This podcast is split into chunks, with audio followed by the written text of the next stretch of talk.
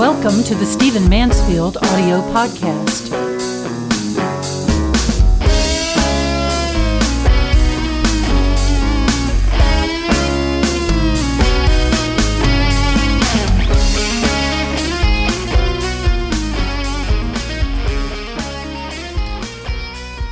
I've just landed from a business trip, and of course I spend much of my life on airplanes, but I had occasion, as I often do, to pass through the Atlanta airport.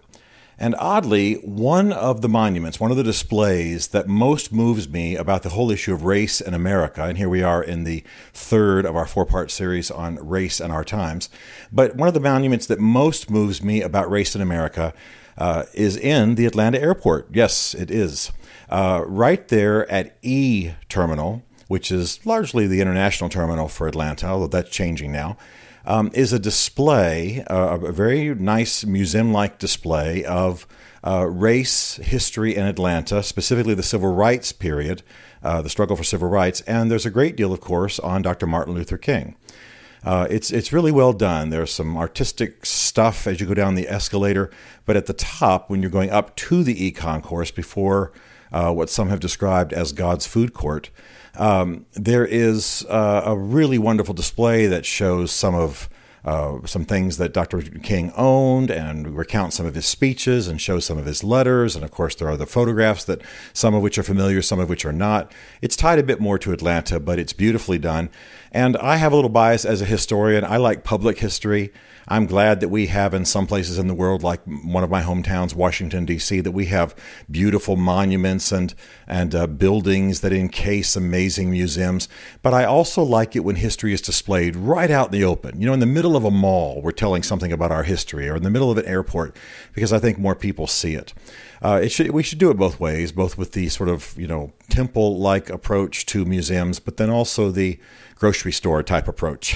I like this because it's right there. I have a lot of conversations with people. Uh, I have a lot of, I, I tend to stand there and listen to what people say when I have a little time. It really fascinates me uh, because you've got some guy rushing up the escalator and he's pulling along his Samsonite, and then he sees this thing and he looks toward the food court. He looks back towards the display. And he looks towards the food court and looks back towards the display. And finally, he decides to take two or three minutes to look at the display, and you see him, his energy settle down. You see his body rest a little bit, and you see him moved by what he's seeing. In some of those conversations, I've I've been very aware of the con, of the confusion people feel uh, between culture and skin color. Uh, it's it's interesting. As, as I ask people what they think, how old were you when these things happened? Do you remember Doctor King? Uh, you know, do you have a history of racism in your family, like I do in mine, et cetera, et cetera? What I find is that people often want to speak of culture, but they don't know how to speak of a culture without making it about skin color. Um, let me explain what I'm talking about. Um, Let me take you back to a period I've written about uh, when I'm writing about Winston Churchill. At Churchill's time, uh, Ireland was a real mess. Uh, they'd come through the potato famine.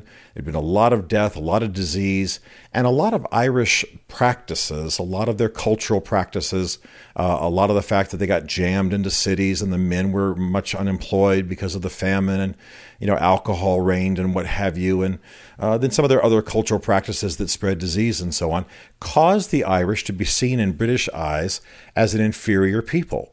Um, I remember one quote from one of Churchill's friends described the Irish as white monkeys. Um, what happened was that they, the, some of the Brits literally believed that the very, very white skin of Irish people um, was somehow symbolic of an inferiority that really what they were refer- referring to, these, these British upper crust uh, correspondents were referring to the fact Uh, that the Irish had, at that point, an unhealthy culture in the r- r- urban areas. They were they were sick, they were dying, they were in hovels, they were they were in difficult situations. And I remember feeling the disparity of the fact that, on the one hand, uh, it's certainly, I think, is the conclusion of historians now, that much of British rule, many of British policies created the poverty that the Irish endured. Uh, created some of the situations to which some Irish responded in a very unhealthy way, and then criticized the Irish for being unhealthy, being poor, uh, and having a quote-unquote lower-class culture. And then, of course, associating that with skin color. So in other words, they looked at the white skin color and said, well, that's symbolic of their you know, their their inferiority, this bra- almost luminescent white skin that many of them have. Um, and so this is why their lesser culture arises. This was sort of the conclusion. Of course, today we would say, well, if you weren't starving them to death, they might be in better shape. Um, this is very much what happens today. Uh, people want to talk about folks of other skin color than their own. Um, and they they they can't just accept in their minds and say clearly, skin color doesn't make a difference. What they'll do is they'll say blacks behave this way, Asians behave that way, whites behave such and such a way, uh, red skinned people behave such and such a way when they're talking about Native Americans. And the, the the reality is what they've got in their heads is a confusion between skin color and culture. I think we know now, as I've said in an earlier podcast, that there is there's just nothing inferior about a people of a certain skin color. Literally, it's only skin deep.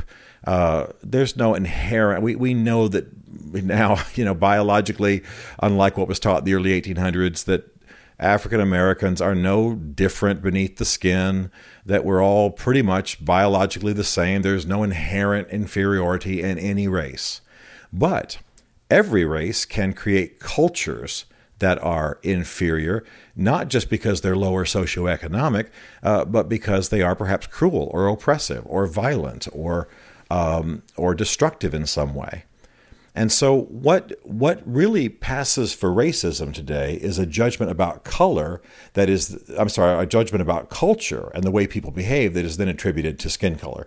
For example, I can easily understand um, a Native American, some of my Native American relatives saying, for example, uh, well, whites are, you know, land-grabbing, oppressive, um, con- you know, de- treaty-breaking, Uh, people, um, and we'll get them back with our casinos. I mean, I've literally heard things like that come out of some Native Americans' mouths. Um, what's what's inherent in that statement?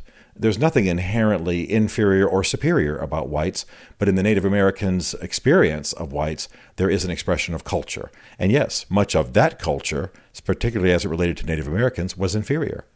So what we've got to learn to do, and what is causing our problem, is that we we tend to attribute s- some cultures to certain skin colors, and that's what feeds racism. When I listen to deep racists in the South talk about blacks, I'm talking about white racists talking about blacks, what they've done is they've taken a certain segment of the African American community uh, it, with certain uh, Uh, exceptional and, and rather noticeable, maybe even outrageous expressions of that uh, African-American culture, and they've attributed it to a product of skin color, which of course is silly, absolutely silly. There's no one kind of African-American on this planet. There's no one kind of uh, of, of uh, behavior of all people who are uh, black-skinned in America. That's just that's just silly.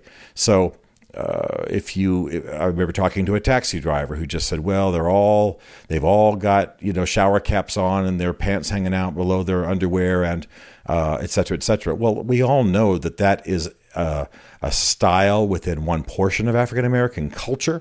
It has nothing to do with their skin color. It has nothing to do with, with the values all African-Americans share or anything like that. No, it has to do with an, an expression of culture.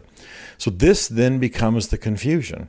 And this is the this is the animosity. This is the the anger. Whenever I talk to someone who is unashamedly racist, they are not ever making a case about the inferiority of skin color or the inferiority of people biologically, which is, of course, what skin color is part of.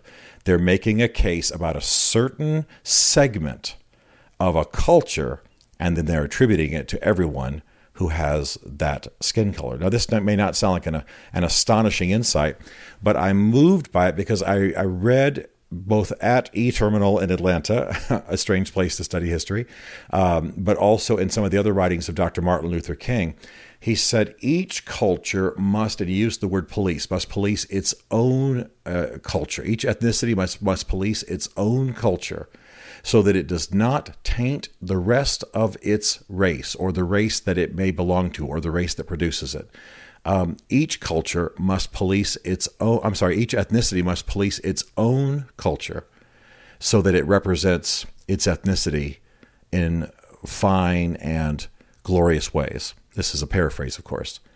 And I, I thought that that's, that's a value to us. I no one, I don't think anyone today really believes that people are inherently superior because inferior because of their skin color. But there are judgments made about all people of a skin color because of certain cultures within or represented by that ethnicity of any given skin color. And I think that I think that this is what Doctor King was trying to say. Whites live out a noble a noble culture. Uh, you're not inferior because you have white skin, but you have produced an inferior culture when it comes to your treatment of the black man. Police it yourself, change it yourself, make it righteous yourself so that it not only liberates others, uh, but it takes the stain off of your own ethnicity. Blacks do the same. Uh, there wasn't much difference early in the early days between the message of Martin Luther King Junior Um, and Booker T. Washington. Become people of value. Do your job better than anyone else does it. Take the stain that has been laid unrighteously on people of your skin color. Uh, live out a noble culture. So culture is where the reform comes. You can't change. You can't reform skin color. You can't. You can't reform ethnicity. What you can do is reform the culture that is produced by people of a given ethnicity, and that's the level at which the battle for fixing our racist problems in this country must be fought. That's where we're going to change this. Whites need to ch- uh, change their culture. Uh, African Americans need to change their culture. Native Americans need to change their culture, and thus not give rise to the bigoted caricatures that just entrench racism and get passed from generation to generation. I think Doctor Martin Luther King Junior was a great man. I hope you'll stop off at E-Terminal in Atlanta when you're passing through, as I have to do often because I fly out of Nashville on Delta, and uh, and you'll take a look at it. But one of the one of the uh, sentiments I want you to capture is that Doctor King said pretty much what I'm saying today, and of course I'm saying it because of him. Skin color can not does not signify much of anything uh, of of value as far as the the genuine things of life. Character, spirituality, intelligence, those things, those things aren't products of skin color. Culture, though, does uh, enhance or contain those things. Culture is an expression of those things, and it's the reforming of culture in which we should put our hopes for the future.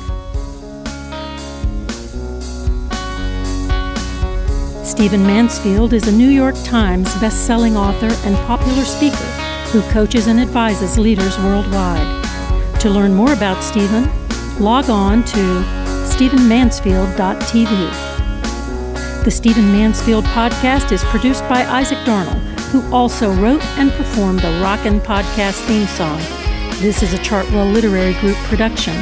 Chartwell is ingeniously led by Beverly Darnell Mansfield. As a result, all rights are reserved. For more information, contact us through stephen mansfield dot t v.